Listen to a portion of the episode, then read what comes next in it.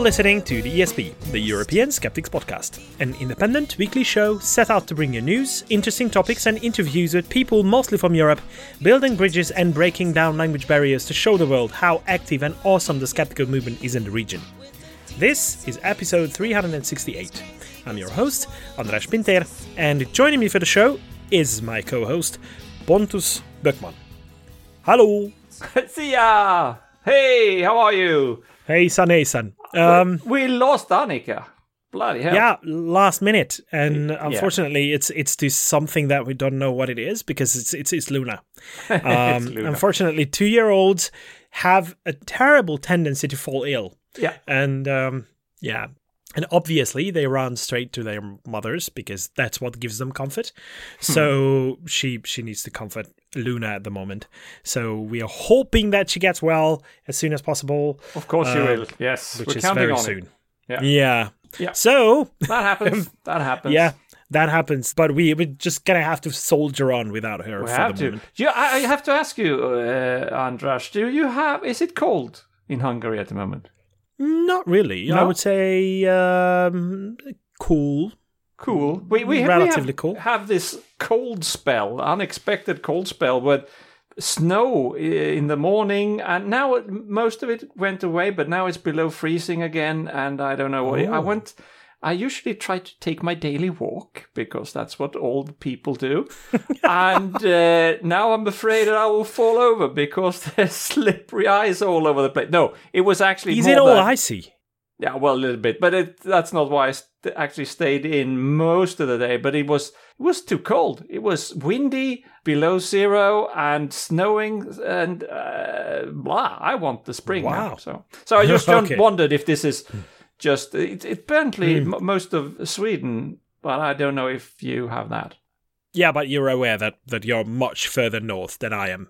Obviously, we it needs to reach us from the north, and it it hasn't really Well, uh, this winter. So no, it's it's okay. ridiculous. There there have been uh, times when it was below zero, but really freezing temperatures we haven't experienced uh, so far this winter. Mm-hmm. So yeah, global global climate change, global warming is is at work. Yeah, I have some gl- gl- global cooling, temporarily or local. so uh, we'll just have to soldier on. I'm sure it will disappear in a couple of days. It's not a problem. Yeah. But I love that because I love the snow. I love I, I prefer the cold weather. I You would really love to experience that for now. And Yeah, yeah. where where am I heading next? Of course, to Malaysia, close to the equator. So Won't be any ski slopes for you there either, I guess. no, no, no. So um, the, my call is still out for people from Malaysia or Singapore who want to meet up with me. Mm-hmm. Well, preferably skeptics, but uh, whoever whoever's listening to this and can hear it. homeopaths, whatever. Yeah. Well, if if they listen to the show, then welcome. Hi. we, we welcome you Yeah, of course. with open heart. Speaking of shows, Andras, I hear Mm, yeah. good news from uh, Hungary. Oh yes, I think I think I mentioned it before that it was in the making, but now I'm happy to announce that we have actually released our first episode of the podcast that is called Vanes. So Vanes. it, it, it translates roughly as "How is it really?" Yeah. or "How is this really?" And uh, yeah, there are four of us. All of us members of the Hungarian Skeptic Society. Uh, three of us are board members as well. So Ah. it's a pretty close circle for now. But, uh, But it's not an official thing for the, you just happen to share the same interests. Yeah, yeah, yeah, of course. So we want to emphasize that it's not the official podcast of the Hungarian Skeptics, but it's a skeptical podcast, but we didn't call it that. And it was deliberate. It was on purpose that we wanted to open up to as many listeners as possible and uh, just just try to bring in a couple of very interesting topics, uh, regardless of whether it's trendy or it's trending at the moment. Things that we, we deem important. So, yeah, it's been released. And uh, One who wants So one episode so far. It's going to be a monthly podcast. Yeah. There is more than enough to have one weekly podcast out there for for for one person.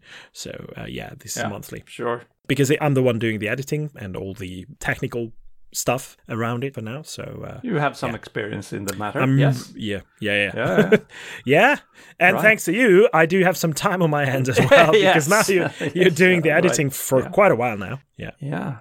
So there's other skeptics doing good work. Uh, Annika was supposed to talk about this, but I'll take it for her, and I'll just say that SkepKon 2023. That's the German yearly skeptical congress or con- of conference. It is on in Frankfurt in May. So it starts on the 18th of May and ends on the 20th of May. Mm-hmm. And I think all German speaking skeptics should go. I don't know the program. It's there. I can click on it. It's in German. I probably won't understand too much of it. Uh, I'm sure Annika can tell us more in the future about this, but it's always a great thing to go and meet other skeptics and learn something new and, and meet old friends and meet new friends as well. Yeah.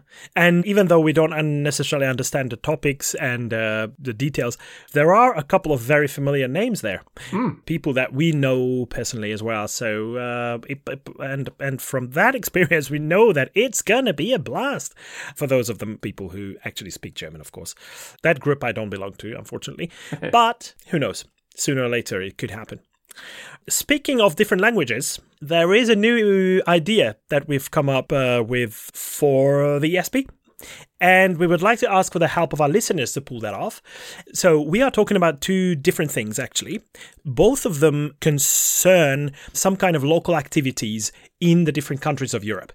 One of them we would like to call Word of the Week, and the word of the week would be something from a different language that explains something interesting from a skeptical point of view, but we don't necessarily know what it means just by listening to it as non speakers of that language. As an example, if I say áltudomány, yeah, okay. well, my face goes blank, yes. Absolutely. I can attest to that. Yes, that happened. Our listeners don't see that, but I do. Yes, that means pseudoscience. Ah. Okay, that is a Hungarian word for pseudoscience. And there are there, there are probably lots and lots of those. So what we would like you to do, dear listeners, is to send us words of that sort. So something that is not internationally recognized but locally frequently used. And if you could accompany that with an audio recording of how the word is pronounced, because, well, you probably have a vague idea as to our, the limits of our language skills.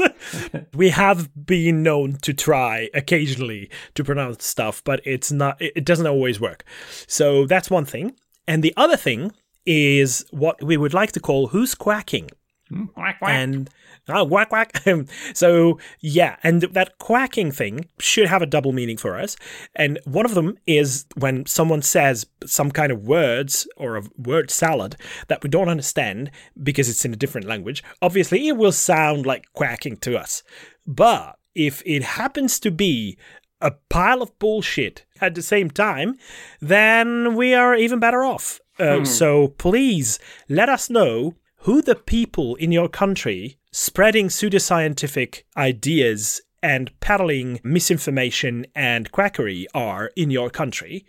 And if you could send us information on them and an audio recording of them or some kind of recording, if, if it's a, a YouTube link, that's fine as well. Just let us know who the greatest quacks are in your country. Not necessarily medicinal topics, it could be anything that is pseudoscientific. Just let us know because we would like to add something to the service that we provide as a kind of a hub that we would like to be for European skeptics. So let us share all those pieces of information. Yeah, that would be great. Right? And it, we would pick up things that we would probably miss otherwise as well. So it's always exactly. good with listeners exactly. interacting with us and give us giving us uh, ideas to th- things to talk about, things that we didn't know about. And, exactly. And it could be fun. Yeah, yeah. There are only so many languages that we could understand outside of our own, but there are lots of languages and lots of different nations across Europe. So, yeah, it's yeah. Imp- eh, we are very excited about this. Uh, so please help us out and send us emails to info at theesp.eu with the information. Or you can um, catch us on Facebook. You can send us a message on Messenger or or Smoke do signals. the same thing smoke signals that works too or tweet at us or, or something like that so you you'll find a way to contact us just do please do all right but we do have a show today um, or so i've heard um, so, we'll so see. We'll see. Without further ado, why don't we start with the usual thing that is this week in skeptical history, also known as Twish. Okay, and this week, our birthday boy is, well, quite old. Well, he was born on the 9th of March, but some time ago. It was 1451. Wow. And he was born in uh, Florence to a very wealthy and uh, family, and his father was quite influential.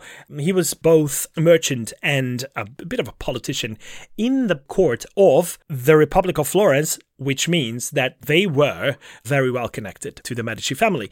And this is how he, this guy, Amerigo Vespucci, traveled a lot. Um, he was usually on a business trip all the time. But in the meantime, he was practicing a lot of cartography and astronomy as well. Over the decades of his life, he provided a lot of maps and he collected maps as well.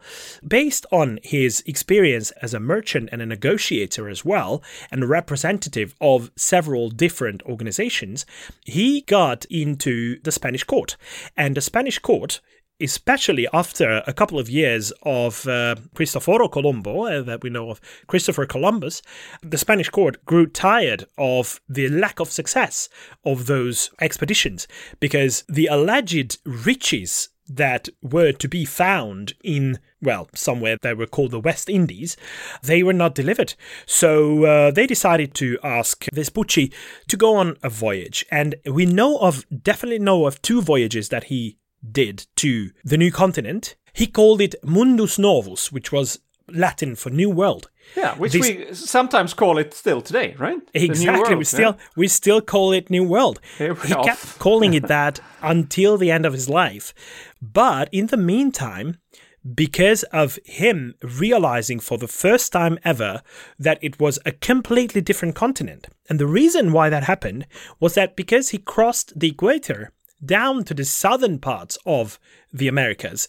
And he realized that he's actually looking at the southern sky. He was looking at constellations that had not been seen before. So it was it was like, uh, guys, something is wrong. Asia could not stretch this far south. So uh, he realized that it was a completely different continent, and uh, Christopher Columbus was wrong when he claimed that it was India and it was Asia that they reached, and of the far eastern end of, of Asia. So he basically debunked Christopher Columbus. And this is why I think that it's not only a science history event that this happened, but it also a very good skeptical lesson. So he was looking at things that had not been, been seen before, and he ended up concluding that it was different. It was a different continent. And he started mapping it well, not very accurately, I have to say, but he devised a new method of determining longitude, which is the east western position of places on the surface of the Earth, of course. So, but for, for that, you need very accurate observations as well as very accurate timekeeping, which had not come about until the, the late 1700s. So he was very, very wrong when he claimed that he was gone as far as 80 degrees west from Europe, which was well probably around forty degrees west.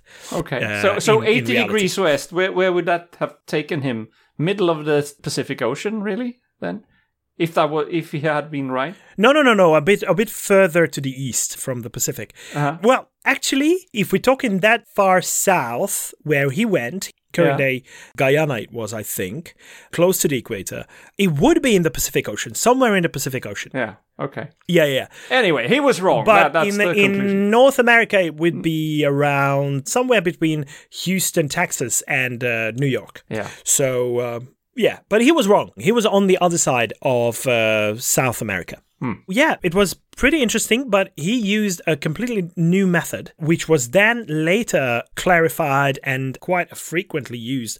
And that was using the conjunction of Mars and the moon. And mm-hmm. the reason why he could not establish an accurate longitude was uh, you had to be able to track the loon, the loon, Luna you had to be able to track Luna very well, which is the moon. The moon moves quite fast compared to the other celestial objects like Mars on the sky. Yeah. It makes a movement of about half a degree per hour. Yeah. It moves on the sky, we should say On the sky, yes, yes, Yeah, yes. yeah. On the sky. from our relative perspective, it to moves. Yeah. relative to the background. That is. So uh, yeah, that was the basis of trying to figure out where he was. So later on, it became quite a frequently used method, and it became more and more accurate as it went along. But uh, he was the first one to have used it. That is definitely proven. He apparently claimed that Christopher Columbus had used it before, but there is no evidence of that. So obviously the news made it to Europe, and it, it, they started circulating that it's a new continent. It's a completely new continent, and he was unaware, completely unaware, that uh, the new continent was named after him. Colloquially, that is. So it was it was not official for a long, long time, but everyone called it America. And the reason for why it wasn't Amerigo, as his first name is, is because continents are usually getting female names. Ah. Okay, so all the names of the continents, if you think about it, have an ending with A, and that signals a female word. This is how the continent named after Amerigo Vespucci became the continent of America. There you go. So, uh, yeah. And he was born on the 9th of March, 1451. Happy birthday. Well, from the present to the past. but from the present to the past, well, the Catholic Church spends a lot of time in the past still. So, uh, I think it is time for Pontus to poke the Pope. All right. Yes. Uh, so Frankie did a thing last week. Again? Yeah, he did the thing. He asked that the prayer of the month of March should be to pray for victims of uh, abuse.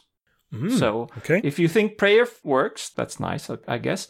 So, on the 2nd of March, he tweeted, quote, Let us pray together for those who have suffered because of the wrongs done to them by members of the church. May they find within the church herself a concrete response to their pain and suffering. End quote. So, well, I I don't know. Do you want to really turn to the church for for and ask For them anything? to fix what? I mean, if you're in a in abusive relationship with somebody, you should turn to somebody else, not go back to the church. But okay, it's his job to promote the church, so I, I understand it. But together with this tweet was a video Frankie talking about this, and it's quite a video actually. There are animations, there are music, there are flowers shriveling and dying when he talks about people who have suffered, and then towards the end, the, the flowers all symbolically then grow up again because the church will come to the rescue. Eh, They put some, there's a, some production values there. They put some money into this. Very touching. However, misguided, I think it is because for all of the production value in the film, it's clear to me that it wasn't scripted before, or or at least not very well. Frankie was speaking off the cuff, I think, because I wrote down. I won't, repeat everything, but I wrote down what he said, and some of the sentences are, are not very coherent. And I'm sure that's why they had to beef it up with all the, these animations and stuff to disguise the poorly constructed language he used. Still, some of the right sentiments were there. It's not enough for an offender to ask for forgiveness. The church must offer safe spaces for the victims to be heard, not cover up the tragedy of abuse, and provide a quote, concrete response, which is a phrase he used uh, actually more than once. Then, in this video, suddenly, he sneaks in that abuse also happens in, quote, families, in clubs, and in other types of institutions, end quote. So I, I wonder what he thinks that means. I, uh, what kind of clubs? A bit bizarre. Regardless of that, it's not cool. You shouldn't change the subject. We all know that abuse happens elsewhere as well, but this is about the church. You should talk about the church. You don't get points for pointing out that it happens elsewhere as well. In the church, I would argue, it is systematic, if not necessarily intentional. And then we come to my main criticism. This is just talking. What does it mean that the church should, quote, offer safe space, end quote, or have concrete response? Is it not up to him to fix this instead of asking everybody to pray for a month? I'm thinking like this. If he wanted to, he could issue one of his dictatorial decrees and order a systematic review and prevention of abuse. Why doesn't he create a new international organization funded by but independent from the Catholic Church to make sure that this doesn't happen? There should be hotlines where you could anonymously get help and advice. There should be clear paths to how you report this abuse to the authorities. And this entity should from day one collaborate with relevant legal instances and healthcare organizations to provide support. That's what I want to see, not just people talking about it and saying, let's pray for a month. Of course, I don't believe that praying works. And I can't understand that Frankie thinks that praying for a month will change anything really on, on this. So um, put your money where your mouth is, Frankie. You can make this happen. Create another organization to care for this and fund it, but then step away and make sure that the church doesn't meddle with it. That's my message. Well, I wonder if he hears it.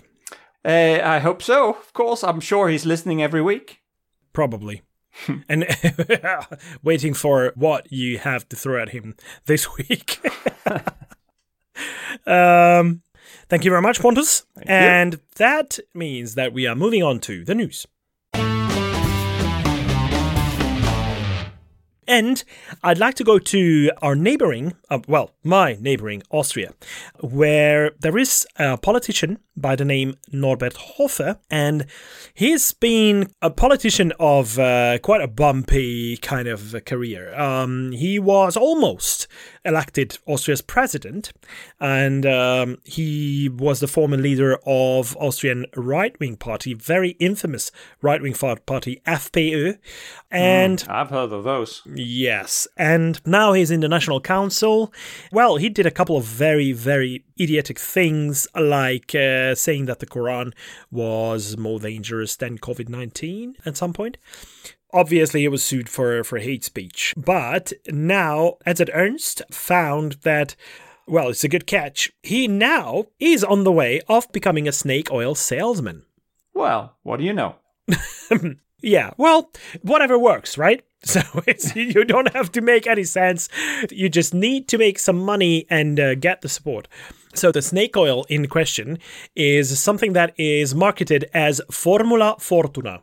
Uh, I don't know how to pronounce it in German. For some reason, it comes to me in Italian, and that, that would sound like Formula Fortuna. but I, I have a feeling that it's not how it's pronounced in German. So he is now launching his campaign to market this dietary supplement. And the stuff, well, kind of at first glance, it makes a little sense because uh, the ingredients in it are, among others, L-tryptophan. Do you know what L-tryptophan is, Pontus? No, I don't. Tryptophan is one of the amino acids that are the building oh. blocks of our proteins. Pretty basic. So, okay. pretty basic. And as uh, many other amino acids, because amino acids are, are not just there to build up proteins, but sometimes they are precursors to different metabolic pathways to produce some other materials, like neurotransmitters in the case of tryptophan. Uh, and the, the specific neurotransmitter that is produced beginning with tryptophan is serotonin. So, what is serotonin? Ah. it's it's often referred to as the the happiness hormone. Well, it's not as simple as that.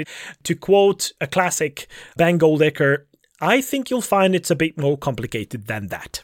Very much so, I think. Yeah. Yeah, it was probably not him co- uh, coining that phrase for the first time, but never mind. So, also melatonin, the hormone melatonin, is produced beginning with a tryptophan, and um, vitamin uh, B3 as well.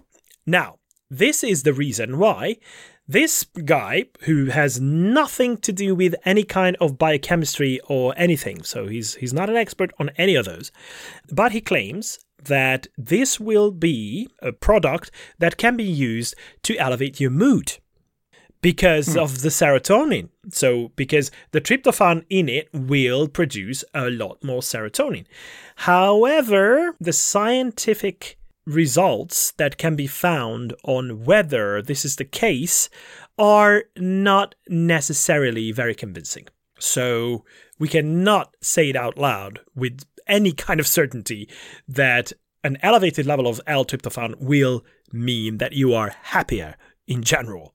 And ginseng root extract is also among the ingredients. Zinc gluconate that are usually used for the common cold, and it's a food supplement. So it's but it claims to have some kind of a medicinal effect. Obviously, it's not a cure. It's not something that you could claim that it will treat any kind of illness. Obviously, it will just elevate your mood. So it's a claim that you can make even with a food supplement, and you don't have to attach any kind of evidence to that. This is why he doesn't fall in the category of a quack, but rather a snake oil salesman.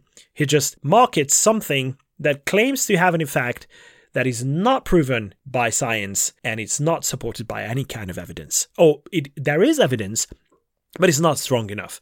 Yeah. Mm. So, mm. uh, Formula Fortuna, marketed by Norbert Hofer, is probably something that does nothing to you. Hmm. All right. Okay. We haven't talked too much about COVID for a while, so let's do that.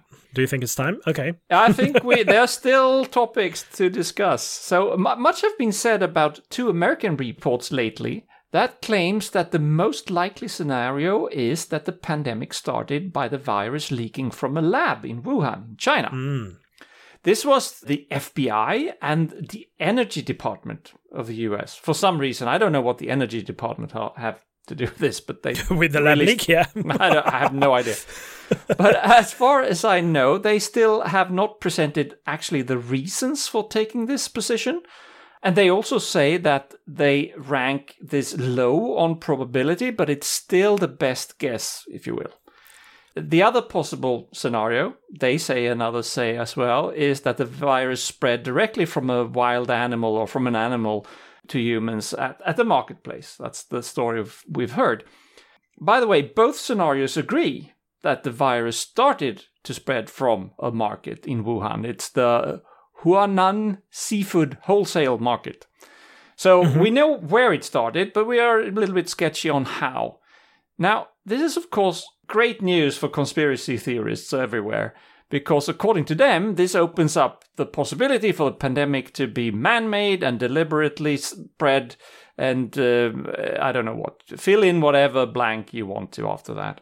But the last word is not spoken here, far from it. The Skeptic UK, Snopes, and FactCheck.org have all written about this and pointed out that this is far from settled.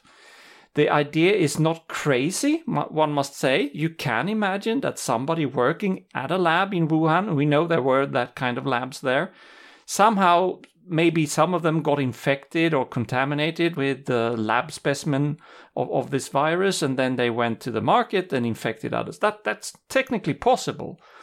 But it doesn't mean that it was planned or intentional or part of some big uh, nefarious scheme.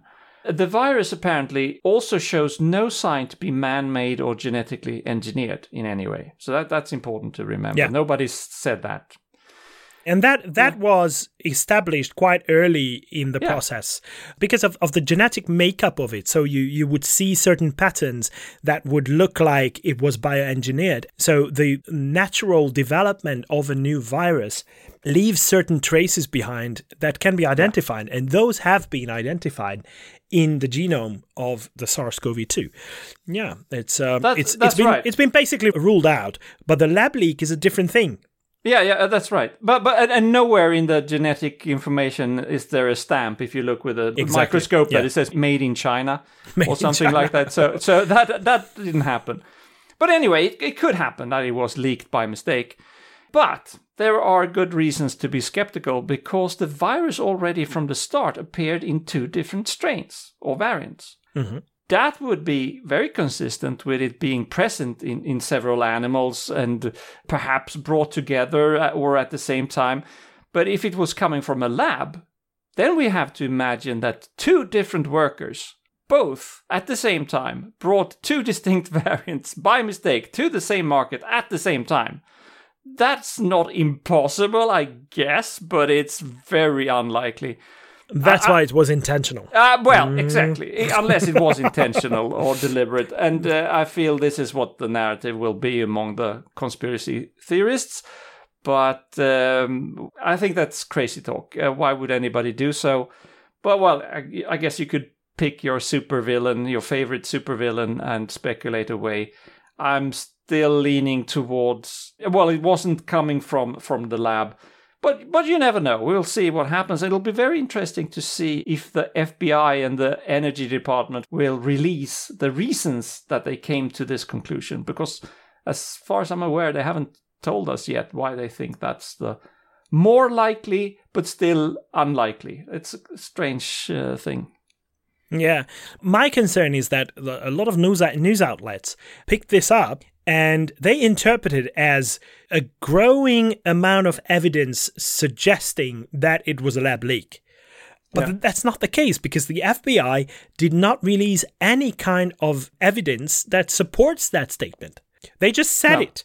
Yeah. And that's ridiculous. This is not this is a scientific question. And uh, we know that there are no signs of bioengineering.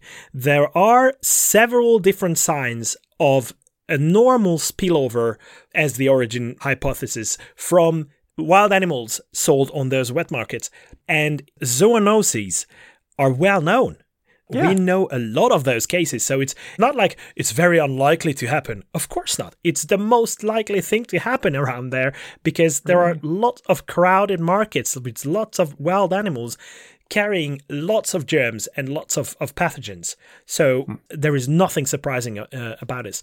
The problem is, and, and this is why I think it's very prevalent up until this day, is because at the beginning, the Chinese government the way they handled this situation was not very transparent, to say the least. And then I put it I put it mildly. so hmm. they were acting in such a way that it really strengthened the suspicion that it was there was something fishy about this. And that only plays well with uh, with conspiracy theorists. yeah. The FBI. All right. Okay.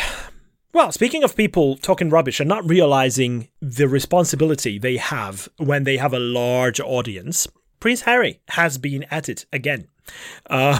And and uh, I don't know if you remember, but on episode 361, we mentioned a Hungarian born Canadian physician and author, Gabor Mate. Do you remember that? Mm, I think uh, my, my conclusion is that everybody born in Hungary is called Gabor. So uh, I, I, get my Gabors mixed. okay, so Gabor Mate is a Hungarian born Canadian physician and author, and he claims that cancer and autoimmune disease is caused by childhood trauma and oppressed memories. Ah. and we talked about this again. on yeah. yeah, yeah, episode 3 361 so uh, now it's it's not the only thing that's controversial about Gabor Mate because he's been known to use drugs to treat patients suffering from mental illness when when I t- say drugs, I'm not talking about medicinal drugs, but recreational drugs and all that shit, so that in a different mental state, they could somehow, according to him, face their demons and all that. So uh, the other day, there was a live streamed interview between Gabor Mate and Prince Harry, the Duke of Sussex. Well, Henry has been quite controversial with his statements and things that he released about his family and his own life and all that. Now he seems to kind of boast about his drug use. Mm. We were talk- we are talking about things that are not legal in the UK where he spent most of his adult life. Well, he's royal. He can do what he wants, right? Oh, yeah, yeah, yeah. But there is something that he names as a very important part in his journey of finding himself and fighting off his demons, and that is ayahuasca. Hmm. Ayahuasca is one of the psychedelic drugs It's from the northwestern Amazon. And there are scientific studies that suggest that it is not at all harmless.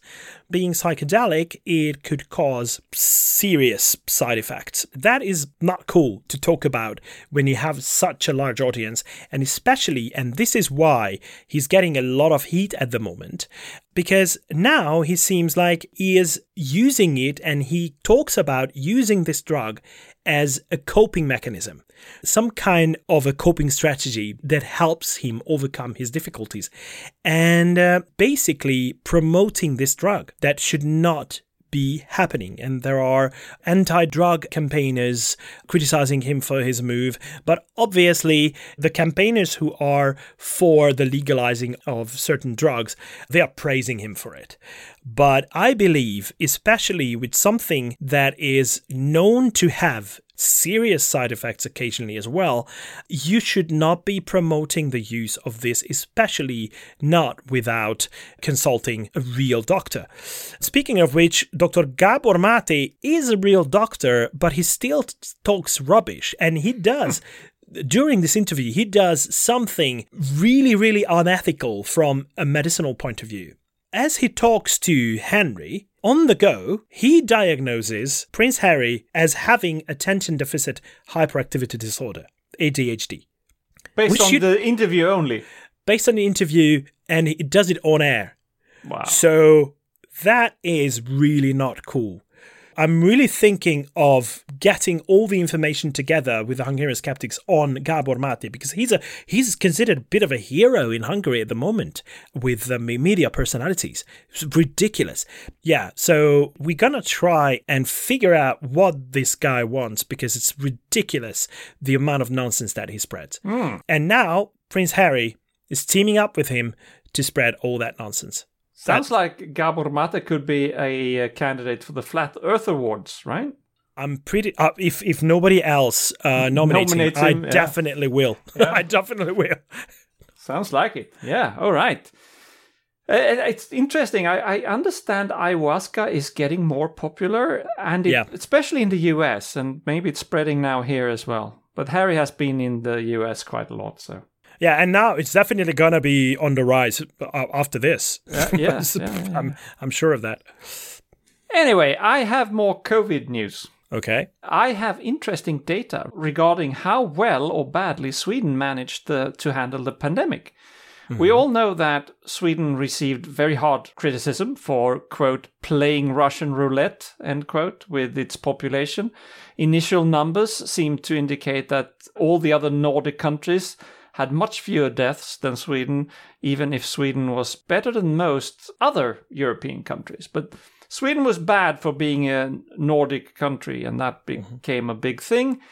Anders Tegnell became a worldwide recognized figure. He's the head of the, well, he was the head of the National uh, Health Agency in Sweden at the time. But I have argued, and I think still correctly, that a lot of the high death toll in Sweden that we saw was a statistical thing. Sweden was much better than other countries to attribute deaths to COVID. Therefore, the better measure, albeit not, not perfect, of course, would be excess mortality, because yes. that catches all the extra deaths. And no, no matter how you categorize them, you, you see how many more people died than expected. Now, guess what? SCB, or the Swedish Statistics Agency, which, by the way, have statistics going back all the way to 1686. So they, they have been in the game for a while. Well, they presented a study last week comparing the excess mortality in all European countries during the three years 2020 to 2022 basically you can call that the pandemic years it's not quite over yet but this will be the remembered as the three pandemic years so they yeah. compare the excess death for these three years with the three years before that which was 2017 to 2019 and looked at as i said not just sweden all the european countries worst off was bulgaria which had an excess mortality rate of 19.8%, so almost 20%.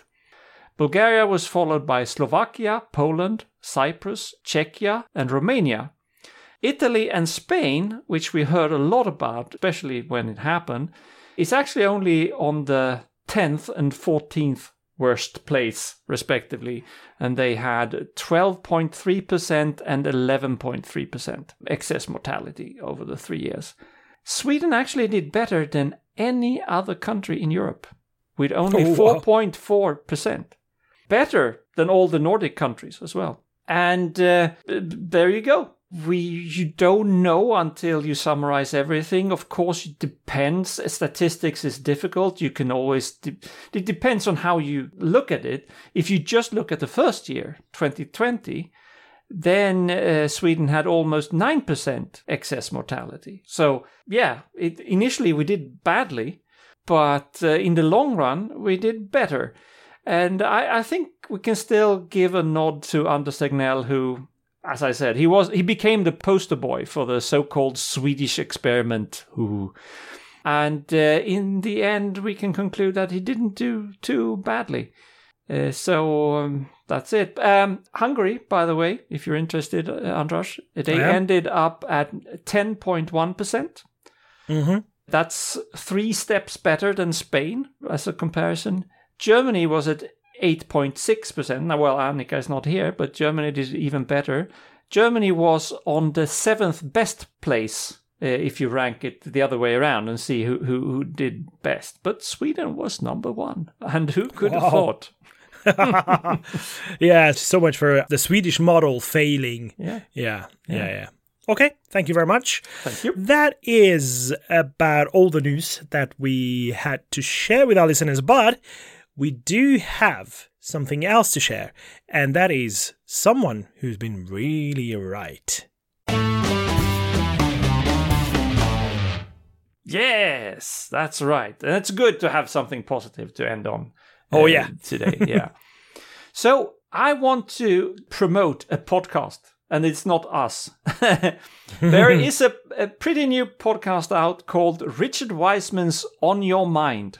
That's the whole title of the podcast. You can find it everywhere. They have, uh, for now, released five episodes when we record this. He doesn't do this alone. He does it together with a science journalist called Marnie Chesterton, and they talk about different things. Every episode is about a special subject. And of course, if you don't know, Richard Wiseman is one of our favorite guys. He's a psychologist, a magician, and a skeptic, and uh, whatever. He's uh, he's an author. We have interviewed him. We have met with him. He was actually the MC when we got uh, the award for the best podcast of the year once upon a time. Anyway, so uh, he's a great guy. He's funny. He does a mean uh, rabbit with a handkerchief. Ask him to do that if you meet up with him. But um, so the the topics so far that they have covered is lying, laughter, sleep, ghosts, and luck. So, psychologically interesting topics and how, how people react. What can we tell about it scientifically? And he's done a lot of very, very interesting experiments and done some research for decades, I would say.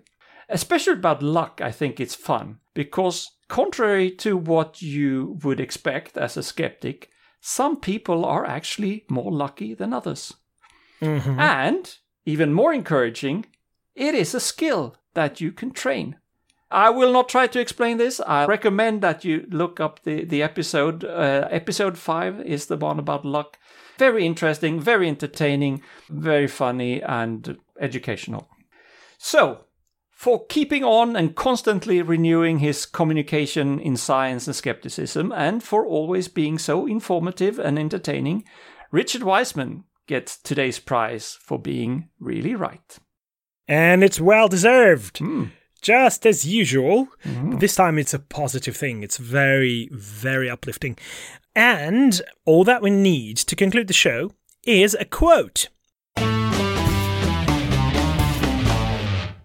But unfortunately, Annika is not here. She's usually the one doing the research for a quote. So we decided to seek guidance from someone who's very well known for being in the know about humanity and the reptilians that control the world. And that is Okay. David Vaughan Icke.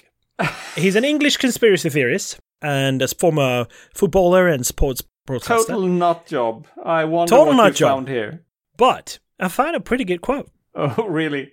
And it goes Life constantly presents the greatest opportunity, brilliantly disguised as the biggest disaster. Well, okay. But I would say that David Icke's life so far has been one of the biggest disasters ever. So I'd wonder when he's going to, to end up with his brilliant opportunity or whatever he said. Oi, oi, oi. No, this was in the spirit of being very generous to the people that we usually criticize Ah. and acknowledging that occasionally even they say something that makes at least some sense.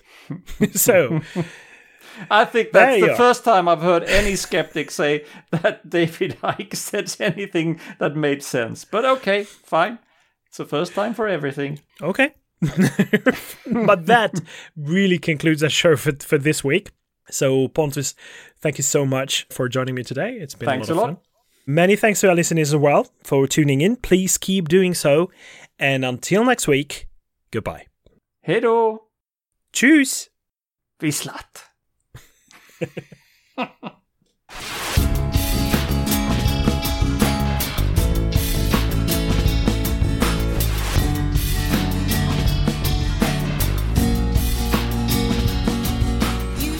This has been your ESP experience.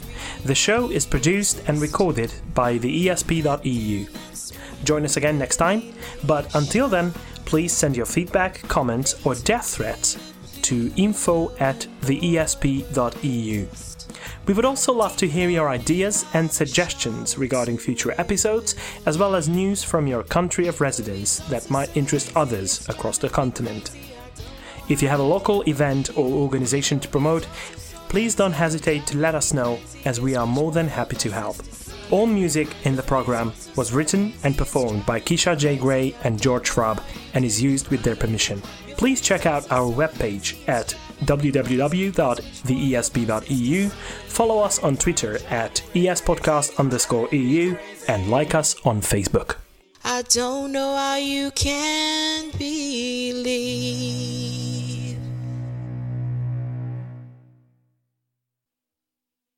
So my call, so Michael is still out. Michael, it sounds like Michael. Michael. Michael is still out. It's cold outside, but Michael is still out. No. Michael, come come back in. Come. Just a second. I'm gonna have to mute my family chat. People are getting active in the family chat all the time. This is in, in the evening. Okay. Between Gabor Mate and Prince of Harry, the Duke of Sussex. Did you did you call him the Prince of Harry? Prince of Harry? No, sorry. I think you said okay, Prince I'll of say. Harry. Okay, okay. We only need a quote here.